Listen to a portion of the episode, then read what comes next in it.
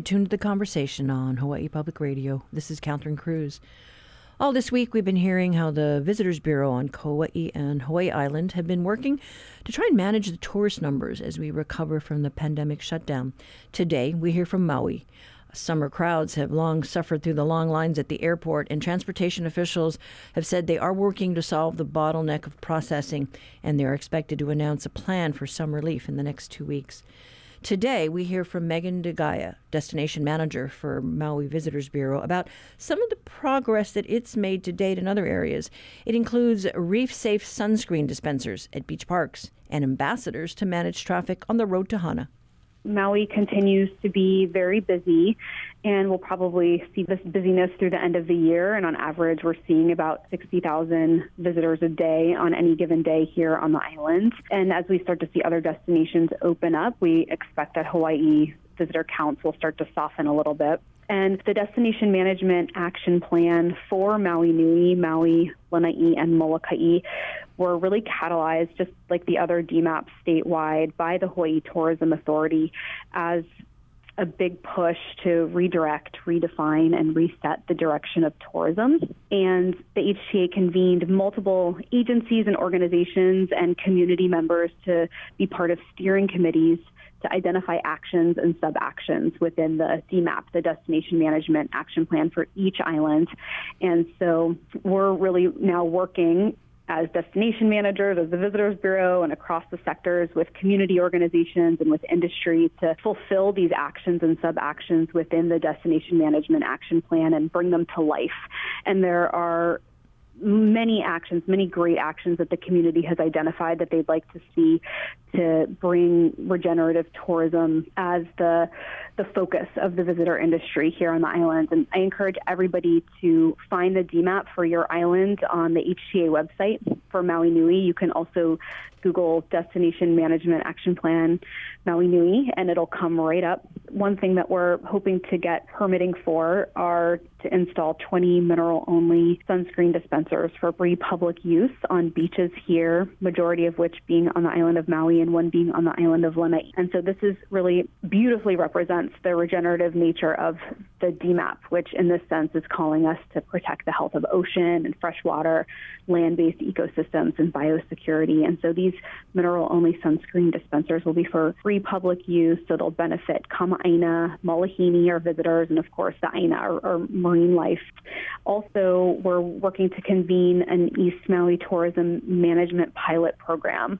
And so we've been in discussions with the community in East Maui for about a year now. And we've heard that they're wanting ambassadors, visitor information personnel at four major hotspots to start. The ones that we're looking at are mile marker 10, Waikamoi Waterfalls, also Kaihalulu, Waioka, and South Waialua waterfalls as well.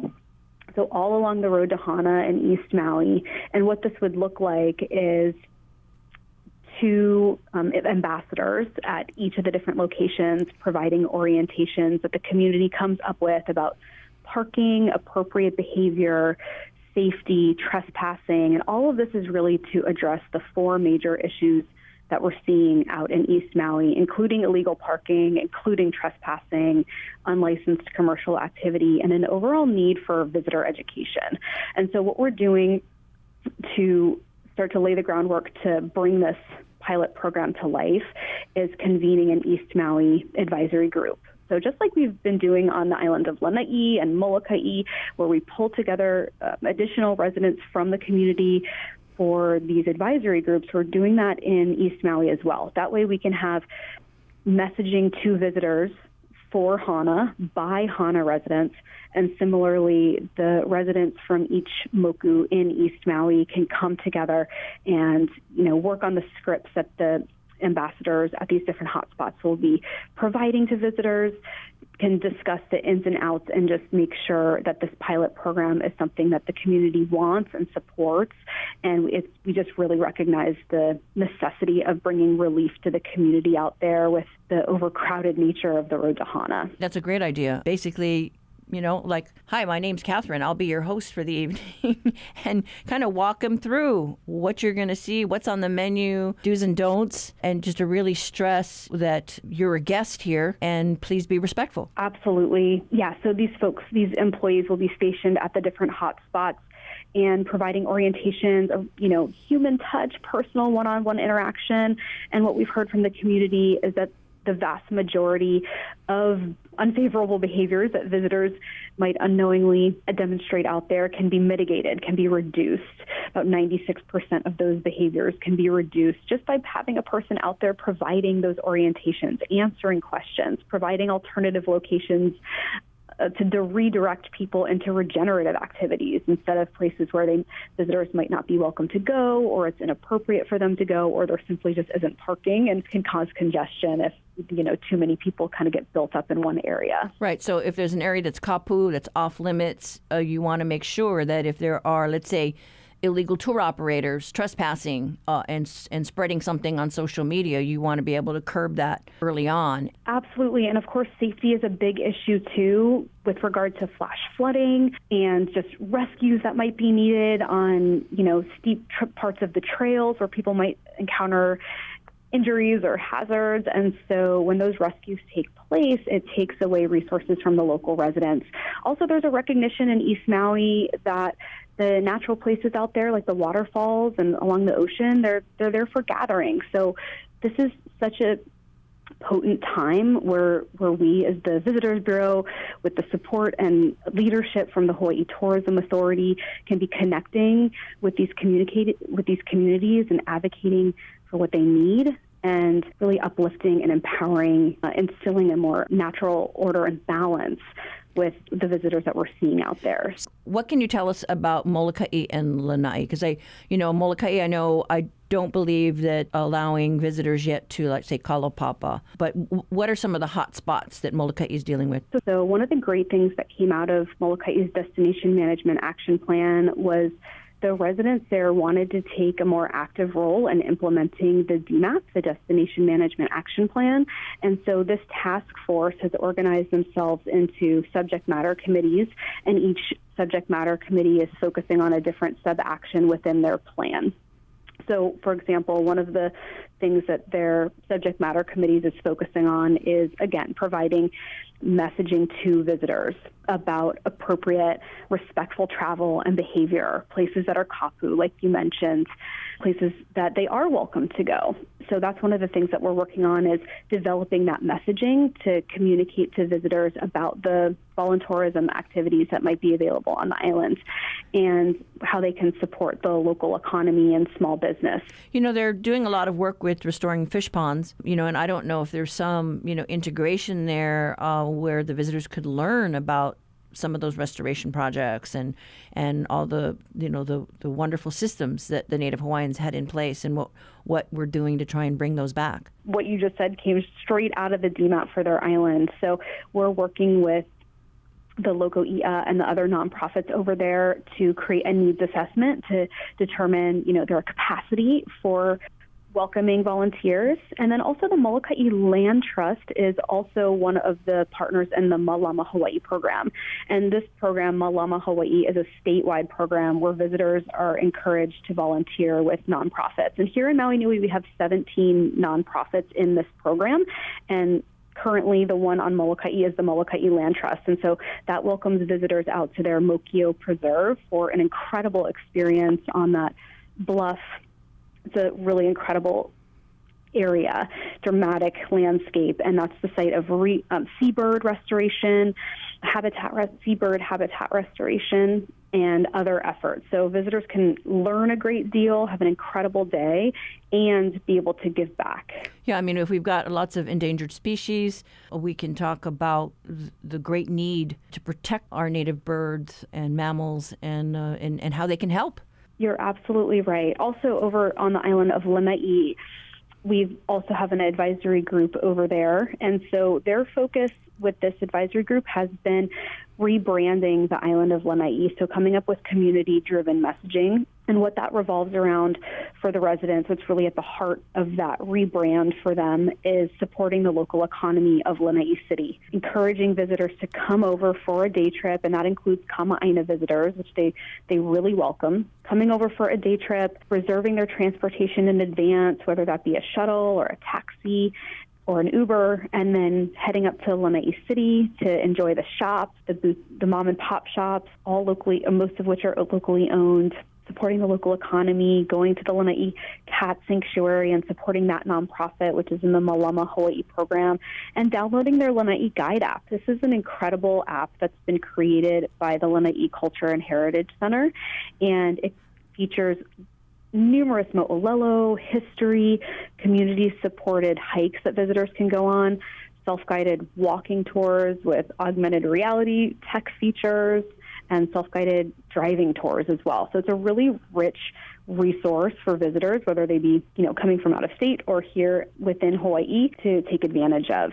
I was surprised to see. Uh, I think it was like the top honeymooning sites, and Lanai was the one listed from Hawaii. Yeah, I think mm-hmm. that coincides with what the community wants to see over there, which mm-hmm. is a rebrand, um, a messaging about their island, about being relaxing and calming, peaceful, t- tranquil, and authentic, historic, charming, and that all kind of coincides with what a honeymooning couple might be looking for in a getaway. That was Megan DeGaia, destination manager for the Maui Nui Visitors Bureau.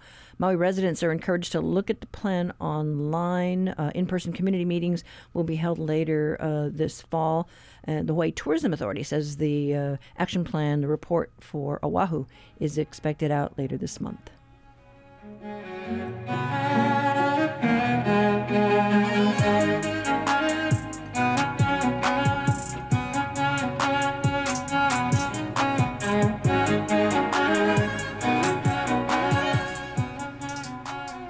Minority Leader Kurt Fevella is calling on Governor David Ige to declare a state of emergency and halt the shutdown of the AES Hawaii coal-fired plant, a power plant, which is set to shutter operations on September 1st.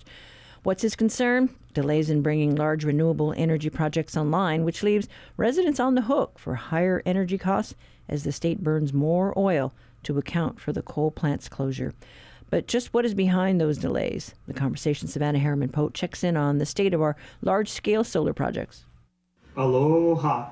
Aloha. Today we celebrate an important milestone. This 39 megawatt solar project, along with the 156 megawatt hour battery storage system, is Oahu's first utility scale solar and battery storage project. I really want to congratulate Clearway Energy Group for their commitment and investment in Hawaii. Mahalo. Congratulations to everyone involved. Governor Ige joined state officials and solar industry professionals at a ceremony for the new Mililani Solar One, a 131 acre solar plant in Kunia on Oahu. The project went live in July after nearly three years of development by the solar company Clearway Energy Group. The mood was upbeat, but folks weren't shy about just how tough going the project has been. And was there ever a point when you were working on this project where you thought, I'm not sure if we're going to be able to pull it off? Only about nine days out of ten. yes.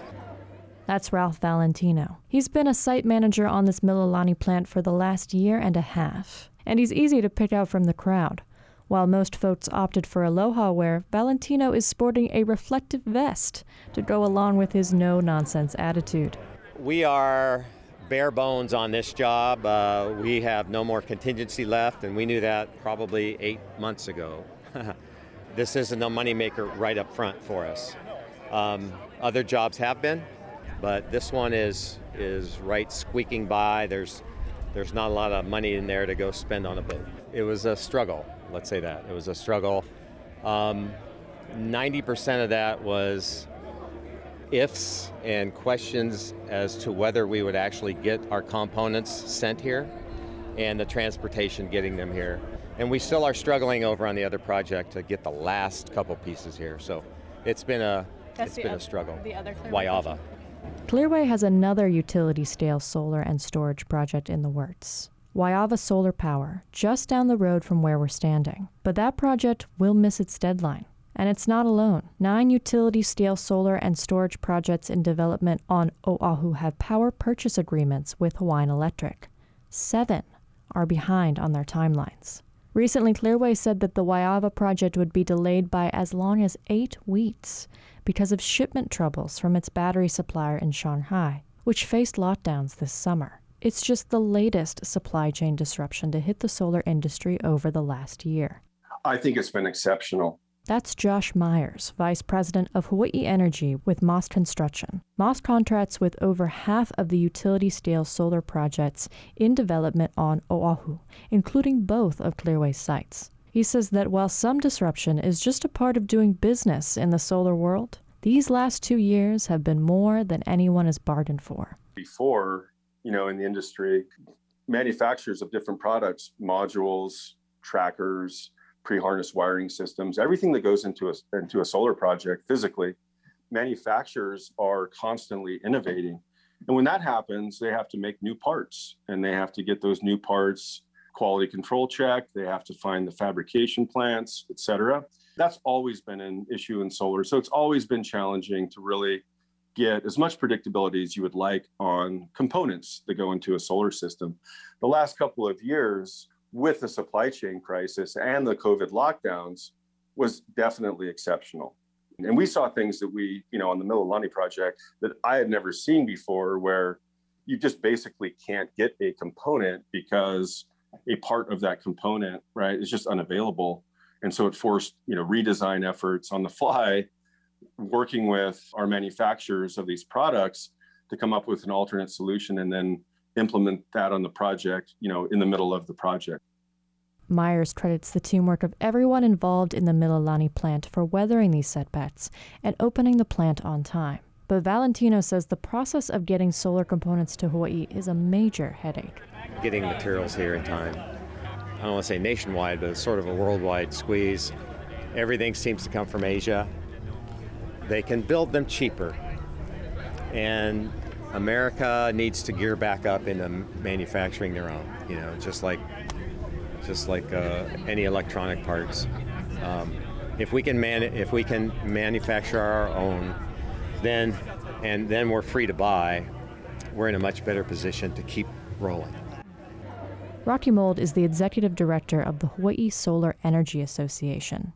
He says that while much of the manufacturing and assembly of solar hardware, like panels, takes place in Asia, that's changing. There are significant investments occurring in the United States uh, and in Mexico and in Canada as well.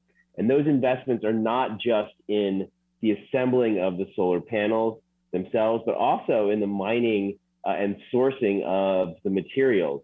This summer, several solar developers, including Clearway, committed to spending $6 billion on U.S. made panels in order to stoke a domestic supply chain in the coming decade. There are major shifts occurring in the solar uh, manufacturing supply chains as we speak, and the Inflation Reduction Act is only going to accelerate those changes that are occurring. Can you give an example of specifically how the Inflation Reduction Act is going to pump up domestic manufacturing or diversify the supply chain? Well, there there are adders to the investment tax credit. There's an investment tax credit that at a baseline will provide 30%, uh, a 30% um, tax credit for investments in solar uh, installations. If there's domestic made content, that, that, that tax credit goes up. Um, uh, so, that, so there's that. That's one thing that's for sure, you know, a direct incentive for, you know, pumping up domestic manufacturing and domestic capabilities. There are also significant production tax credits for not just producing energy, but for building building the factories and the plants that are needed to to build the panels. So there's a production tax credit for producing the production capability, if you will. And so that's huge. That's like that's kind of like an industrial policy for solar and renewable energy in the US that we haven't had prior to this that we now will have. Mould is confident that our domestic solar manufacturing will have its day. And for folks on Oahu who are losing one of their largest sources of energy in just two weeks when AES's coal plant goes offline, that day can't come soon enough. That was the conversation Savannah Harriman Pote reporting on the transition of our energy grid on Oahu. Uh, the last day for the coal plant after 30 years is midnight September 1st, and we're told that the uh, demolition will probably start uh, in January of next year, according to the AES Corporation.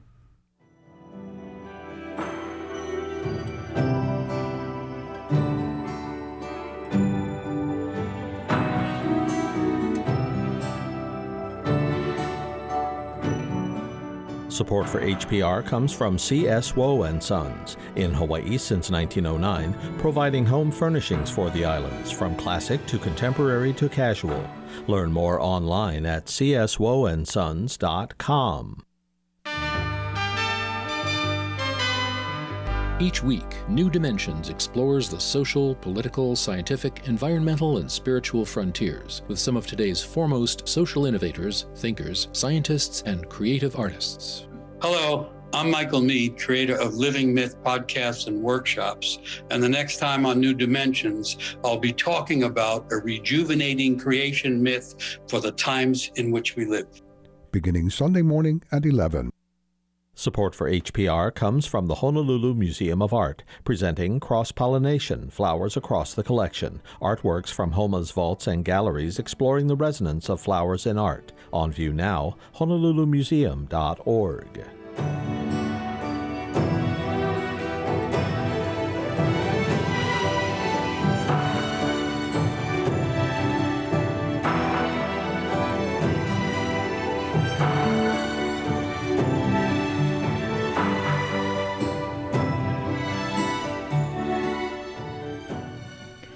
Today's reality check with our partners at Honolulu Civil Beat circles back on the bribery probe at the city's Department of Planning and Permitting. Reporter Christina Jedra joins us. Good morning. Hi, Catherine. Good to be here. Yeah. So DPP, the beleaguered department. Mm-hmm. Uh, yeah. I mean, you know, we, we had a, a number of people who were indicted. Uh, and, and so, yeah, where do things stand? So, it, five DPP employees were indicted, and their cases are at various points in the criminal justice process. But, um, you know, there was only one person who actually bribed DPP that has faced charges so far. That's architect Bill Wong. Um, but for the rest of the cases, we don't really know who bribed the employees. Um, in court records, they're described in vague terms. You know, an architect or draftman, one, you know, business owner. Uh, in Waipahu, you know, it's it's hard to figure out who these people are, um, and some community members are saying, "Well, why the secrecy? You know, we should know who these people are, and they should be held accountable." Yeah, and uh, you know, the the uh, building inspector, I think that that admitted to to taking these bribes. Uh, I think there was one. Gosh, it was close to ten thousand dollars from a solar contractor. Yeah, there were a bunch of different uh, anecdotes sort of cited in the court records, um, thousands of dollars in bribes given over the course of years um, from businesses and individuals. And, um, you know, some people are just questioning why is it that the DPP employee is you know facing consequences and not the person on the other end of the transaction well now uh, I, I, know that there was uh, that, that one um, uh, inspector uh, Jason Dadez, uh, I believe, what he's supposed to turn himself into court. He actually should be in prison by now. I think Ah, he was okay. supposed to turn himself in yesterday. Oh, that's right. Today is Thursday. Okay. Uh, yeah, and and his uh, uh, his attorney basically says, yeah, where are the other people that are being charged in this? Other architects or draftsmen. It was actually Megan Cowell, the attorney for Bill Wong, uh, the architect, that was wondering that, saying, you know, Mhm. why is my client the only one that's being held accountable? Um, you know, there is sort of a, a legal explanation for this. I spoke with former uh, federal public defender Ali Silvert, and he said it's pretty typical for prosecutors to hold this information close. Um, you know, in preparation for a trial, you don't want to out all your witnesses. You might expose them to the potential of intimidation. Um, but once it gets to the point of a plea agreement, like some of these DPP cases have, um, the names are still shielded. So in the plea agreement, they're still being described in these vague terms where you can't figure out who they are. And Silvert said, in that kind of situation, you just may never find out who they are because they don't have to testify for a trial. There is no trial. And we've had other uh, uh, public corruption cases come up with the you know state lawmakers, um, Ty Cullen, right. Kalani English. Right. So in that sort of case, um, you might have the person on the other end of the bribe getting charged later, and that's expected to happen in that case with Milton Choi. Um, in court records, he was described as person A, but um, there was enough identifying information in there that the media kind of figured out who he was, and his own attorney is saying he's expecting to be charged. Um, pretty soon, perhaps any day now. Mm-hmm. Um, but then there's other cases like uh, there's Lyon and Associates, this was a contracting firm that a couple years ago, the head of it was busted in a major bribery scandal spanning from Hawaii to Micronesia. And we never found out who were the people in Hawaii that he bribed. Um, we don't even know which department it was that he bribed. Prosecutors never revealed that. Um, and it may never come out. Yeah, and uh, you talked to uh, Nat- Natalie Iwasa, community watchdog, and she's just saying, yeah, it seems like the public should know, you know, more about these cases. Right, that was her opinion. And, you know, she's a certified CPA, she's licensed by the state, and she made a good point that when you don't find out who is engaging in this sort of wrongdoing, the licensing boards can't bring accountability to those people. You know, when they find out about it, they can bring discipline, suspend a license, um, yank a license permanently if it's warranted. But when the information doesn't come out, um, you know, those people can continue working and certainly continue uh, being customers to DPP. And, you know, I'm sure the public's just wondering okay, is this it? Is this the end of it? Are we going to see more indictments? Uh, but certainly, yeah, I think the public has a right to know who else is involved. Right. I, I think it'll be interesting to see what else comes out. We haven't heard about any additional charges, but we'll definitely stay on the story. Okay. All right. Thanks so much, Christina. Thank you, Catherine. That was reporter Christina Jedra with today's reality check. Uh, to read the full story, visit civilbeat.org.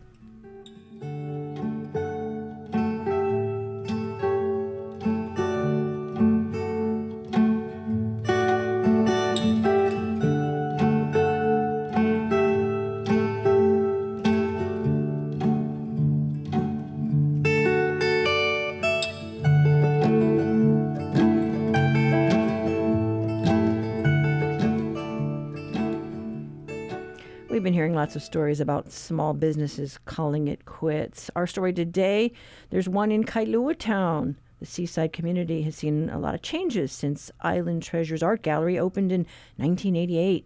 The boutique gallery carries the work of hundreds of local artists, but with economic speed bumps like the Pali closure, the pandemic, the loss of visitor traffic, and the final straw, rising rent, it has been difficult to be profitable selling artwork on consignment.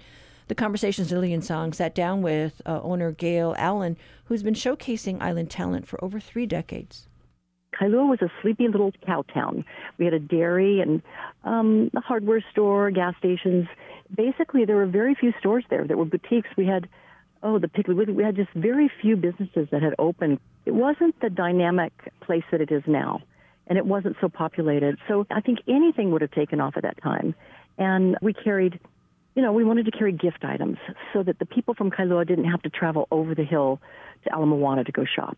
They could stay in Kailua and start shopping. And that's how we started. And it took off right from the get go. It was just a success right from the day it opened. It was just amazing. The people of Kailua have always supported us. We've been open approximately 30, 32 years. I've lost track, actually. it's been so long. I'm, I'm getting older in my store, growing old with my store. Wow. But just, I mean, hailing back to when you first opened up across the street was. The Coronet store was there. And it went out, and the building went up for sale. And oh, boy, I wish I would have had the money back then to buy that building. But the Salvation Army bought it, and they went in there, and we looked right at Coronet. We were across the street where the Whole Foods is right now. We've always been in Kailua Town, but I actually came from Spreckelsville, Maui, and I had opened stores there. My best girlfriend was Debbie Costello. She lived in Kailua, And um, her and her husband wanted to open a business to help their family. They had kids at Mid-Pac, high education costs. And so I said, Well, I'll come over and I'll help you and we'll open a store together. So we opened Island Treasures together. We uh, procured about 200 artists by traveling to Maui to the Seabury Craft Fair, to all the craft fairs on the islands. We met artists from everywhere, from Hawaii to get Niihau shells and koa artists. There's stained glass and all kinds of beautiful jewelry, antique feather lace, and lauhala hat. Most of our artists are still there. Thomas Deer is there, Gary Palm, uh, Lynn Boyer, uh, Eduardo Garcia is there, um, Heather Brown is there. I mean, I can't name all of them. There's two to three hundred artists in there. What is it about art that draws you for you to open up a gallery space because it is it's a landing ground for the talent of different various artists. You help curate. Yeah, I went to architectural school at UH and always had an eye for art. I'm not a painter. I'm a marketer, and I love interior spaces and design. And I think it was just natural for me to want to meet artists. And it's like listening to music and you're not a musician. You appreciate the music even though you don't play guitar, right? Well, I don't paint, but yet I have good eye for art, and I really appreciate good art. Kailua has always been known as a town full of just wonderfully creative, beautiful people, like, you know, Under Hula Moon and Global Village, Picket Fence. Those three stores all either sold or closed.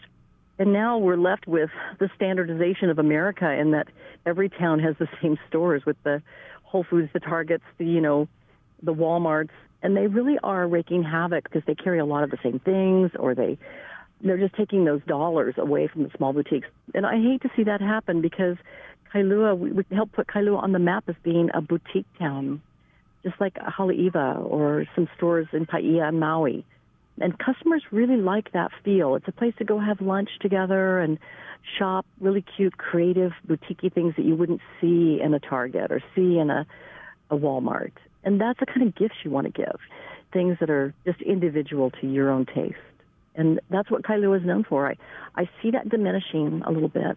And with these events, I think that the prices are probably a little bit higher. That's the, the negative. The positive is the people are still there, and the customers are wonderful. We know all of them by name. You know, there's some tourists that come in, and hopefully it'll get better and better. Maybe after this COVID is over, it'll get better and better. The economy will come back. You identified one of the hardships, though, is rent. Well, our town sold about five, six years ago to AMB. You know, they're interested in making money on their investment, and there was a, a pretty big dollar amount to buy that town. It's like buying an island. So they have to show a return on their money, and I can understand that. Rents are high. You know, they did help us out during COVID. They lowered it a little bit. And um, my lease is coming up, and, you know, they want to charge full price rent with escalation charges every year. And it's just gotten to the point where you just can't make it on these kind of margins. And so I have moved to Lanai and opened a store there. I've decided that I just am going to close it and not take the risk that I've been taking financially. I don't want to sign personally for the space any longer to where they could attach to my home. You know, I just don't feel like I really want to take that risk right now. Love the gallery. I love everything about the business, but, you know, it's time to let someone else have the space. Because the reality is, boots on the ground is you're not getting that many feet through the door at this point. The airlift isn't back. No. Our sales were off for the last almost three years now. They were off 80 to 90 percent per month. Wow. We just did not have the foot traffic. The, tourists were not making it out there. We lost our Japanese market, and the locals just were not buying expensive gifts and art and koa Hawaiian made things. They were, you know, saving the money, and they, people were afraid of what was going to happen next. They pulled their pocketbooks in, and I can understand that. So it was a difficult time during COVID. Uh, we did get some help from the PPP loans to help pay our employees their salaries and to help pay our rent, but we had to survive on, you know, just hard work. It's a difficult market. You really have to be shrewd and sharp and um, always on it. And so the other dynamic that's happened in Kailua is that the housing and real estate market has changed so drastically just in the last year. Things have gone tripling, quadrupling in price to buy. So the rental market for staff, our staffing needs, you know, we pay pretty good, but um, boy, they, they, you just can't find a rental to live in if you're a young person in Kailua. You have to live way out. So that's really changed the dynamics too. It's very difficult to find employees. And I think everyone in, in all of the state is experiencing this. Even, you know, out of state, there's just not enough employees. And the rentals are absolutely astronomical. They're four or five thousand dollars a month, and these kids just can't afford it. So that's been a, a tough one too. We've had a hard time finding employees. Mm-hmm. You know, I really, I've learned a lot um, from opening the gallery, and I, I have other stores around the islands, and I gave it everything I had, and I know that everyone appreciated it. They hate to see it go, but it's time. It's time to close. It's time to shut the doors. We've had a great, we have great sales going on right now. We have, you know, 50% off of everything, 25 to 75% off actually. And um, we're going to be closing on the 31st will be our last day of August. You know, I'm getting older. I'm in my late 60s. I live in Lanai now, and I love Lanai. It's very rural. So I have a store there called the Hula Hut. I have several businesses, and I think I have enough on my plate. But I am enjoying the fruits of my labor. I've been to Italy this summer, and now I'm up in Montana. And so I am, we're throwing a big party tomorrow, a going away party for the community I think there's probably going to be a couple hundred people there. A lot of artists are coming tomorrow night too. So come in and and see the store. It's it's winding down. There's still plenty of art left. Thank you for listening to me, and thank you for all my customers. Thank you to my artists, my beautiful artists, and I really have to thank all my employees because they are just superstars. Especially Ben and Susan, who've helped me so much. My managers who have been there to the very end. I just love them to pieces. So I really hope you guys come visit me at the Hula Hut. And you never know, I might open another one on Lanai. I might open an art gallery on Lanai someday. That was HPR's Lillian Song talking with owner Gail Allen of Island Treasures Art Gallery. Allen has lots of warm memories since and she sends her aloha to everyone she's met through her gallery. And the public's invited to an Aloha Oe party tomorrow night, 5 to 9 p.m. Your chance to say goodbye and catch sale prices before the shop shutters and closes permanently on August 31st. Things they used to say, what they say, things they never asked to take. Lay it down, lay it down. Support for HPR comes from Kumu Kahua Theater's comedy Aloha Las Vegas. As retiree Wally Fukuda thinks about selling his home to move to Las Vegas, his family has other ideas. Opens August 25th, kumukahua.org.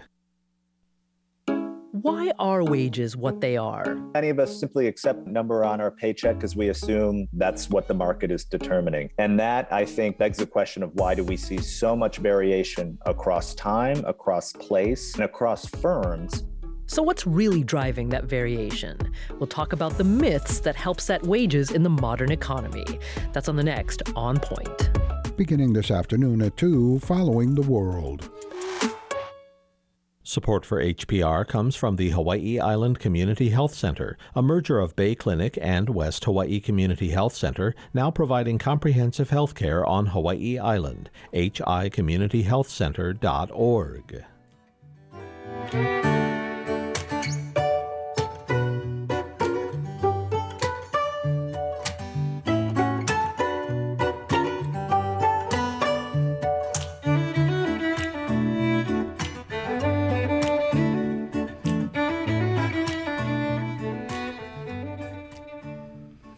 few rarities in this day and age. Female indigenous jazz singers like Julia Keefe are one of them.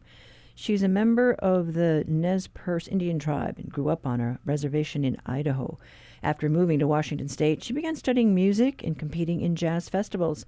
She graduated from the University of Miami in 2012, and in the time since, she's taught jazz voice classes and headline events in Washington, D.C., and even opened for Grammy winners Tony Bennett and Esperanza Spalding. Keefe will be on Hawaii Island to perform at the Kahilu Theater Saturday night. The Conversation's Russell Subiono got the chance to talk to her about her love for jazz and how her culture influences her art.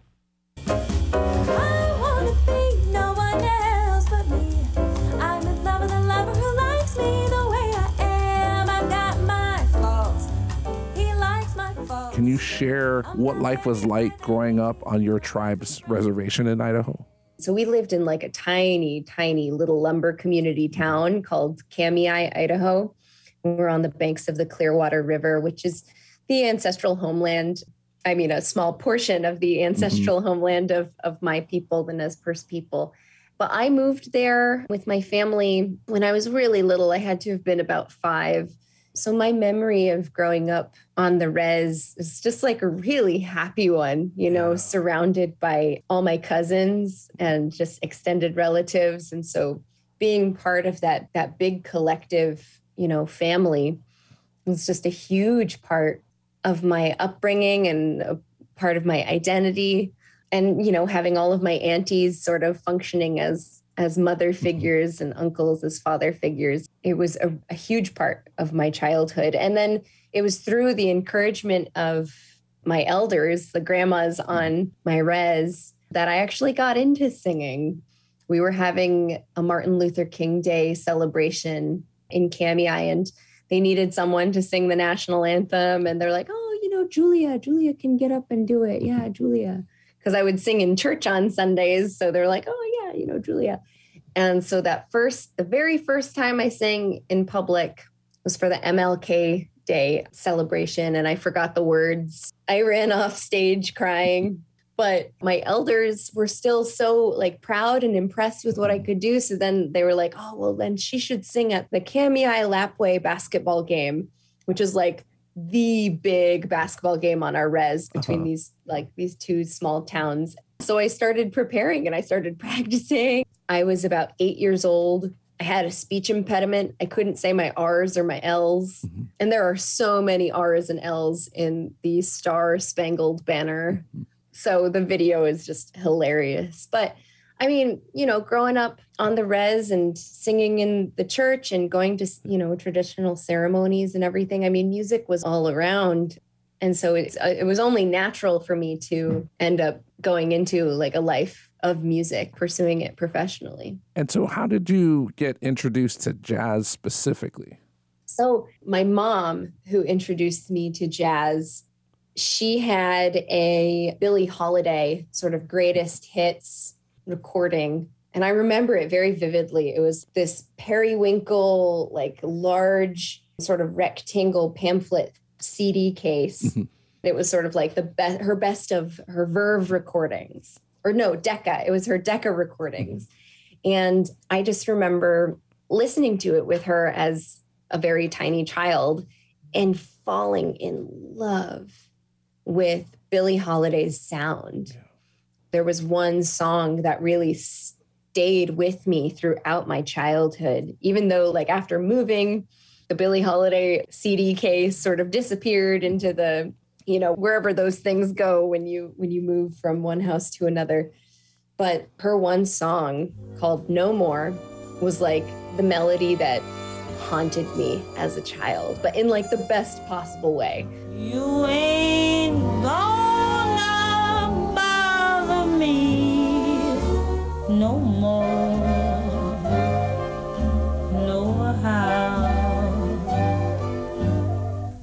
love goes just so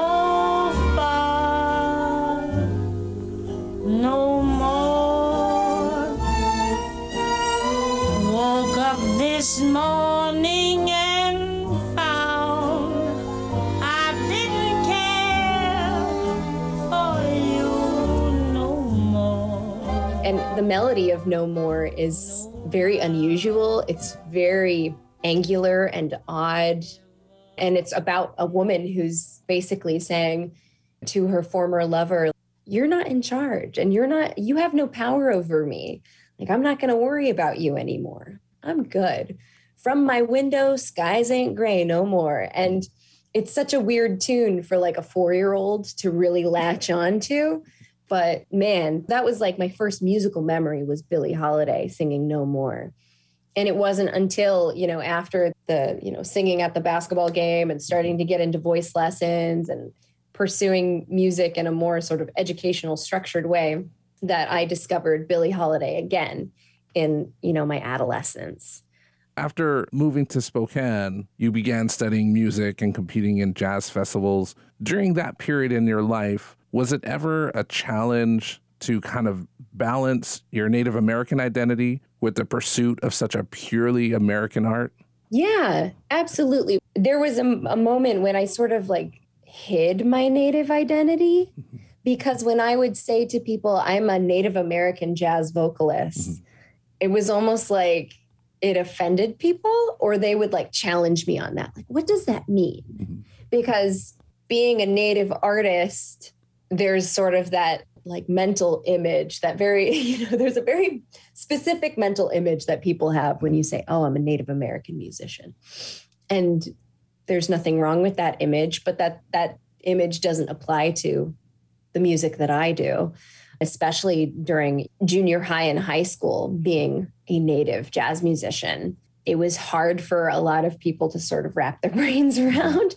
And so on my end i would sort of just be like no, I'm just a jazz vocalist. I'm just a jazz musician. And, you know, yes, I'm native, but like, you know, because there was such a sort of, I don't know, like running into a wall with that yeah. and trying to appeal to other people's sensibilities or or you know notions or perspectives yeah there was sort of this this hiding of that and honestly it like it really didn't come about that I was like, no, like I'm like I'm native and I sing jazz and that's cool. And if like if I am not your mental picture of what a Native American musician is, that sounds like a you problem.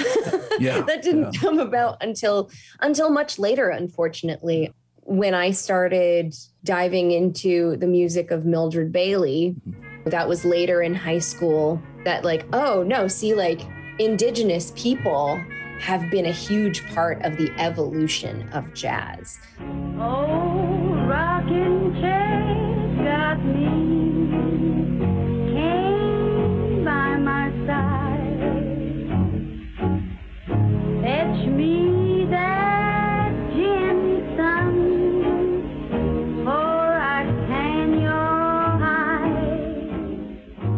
So Mildred Bailey was the first woman to sing in front of a big band in the late 1920s, early 1930s. And she was indigenous. She was of Coeur d'Alene descent, and the Coeur d'Alene tribe is in my sort of tribe's region of the Pacific Northwest, inland Northwest. And, you know, it wasn't until that I really, that I stumbled across her much by accident that it was sort of like, oh, okay. So I, I can be native and a jazz singer. I can be native and a jazz musician. And then from the Mildred Bailey discovery for me and my personal growth, then came oh, Oscar Pettiford was also Indigenous, and Jim Pepper was a huge Indigenous jazz musician of the 60s, 70s, and 80s. And so being able to see that there is a history within this all American art form of indigenous people and and how they had such a profound effect on the evolution of this art form really gave me the confidence to exist as myself uh, with my my cultural identity creating compositions that infused some of you know the traditional melodies or thematic concepts. I mean we have a place in this music not only historically, but at present and very much well into the future. We have a place here and we are important voices within the genre. Do you feel like things have kind of evolved or changed from the time where you felt like you needed to hide your identity or when other people didn't receive it? Do you feel like there's a wider group of people who don't see such hard lines? I think so. I think I, I think yes and no. Mm-hmm. So, you know, I have still, especially in educational settings, yeah. I feel I've been more challenged by spectators or other educators. You know, I still get that question of what does that mean? Mm-hmm. Very accusatory tone. What do you mean by that? But I think within, especially within the arts community and within the community of arts lovers, which is, of course, I think a much bigger community I think there has been more space created. I mean, I think a huge contributing factor to that has just been, you know, the indigenous presence in pop culture. Mm-hmm. you know, Taika Waititi's films and being part of the Marvel universe, Sterlin Harjo's Reservation Dogs, Rutherford Falls. I mean, there is such a concerted effort within Indigenous communities across the board to sort of very much contemporize us of sort of like, hey, like we're not historical figures. We're not caricatures from, you know, films of the 50s and 60s. Like we are here and we take up our space and we have very valid stories to tell. And honestly, the people who should be telling our stories is us. And so I think there there has been a shift in that way. I think there is there's definitely more space within this culture that we have now for us to exist and to tell our stories and to express ourselves through our art.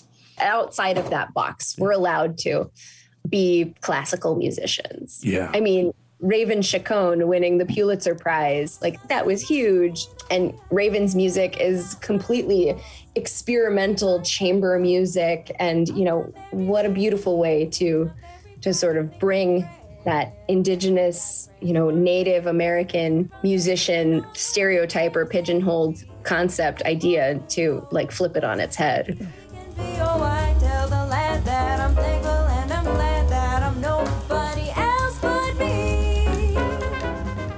That was Native American jazz singer Julia Keefe talking with HPR's Russell Subiono.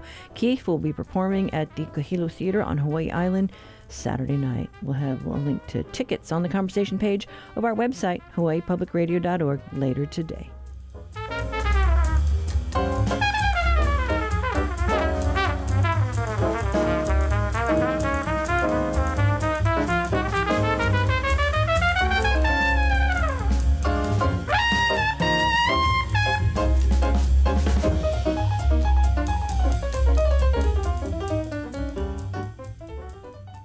And that's it for us today. Up tomorrow, it's a Hana Hou of interviews with local book authors. And be sure to tune in next week. We have Sleep Week. We'll be airing a series of stories on sleep. Do college kids get enough? How does it affect your immunity? How about you? Are you getting enough sleep? We would love to hear your stories. Uh, call our talkback line, 808 792 8217. Email us at talkback at hawaiipublicradio.org, and you can connect with us on Facebook too. I'm Catherine Cruz. Join us tomorrow for more of the conversation.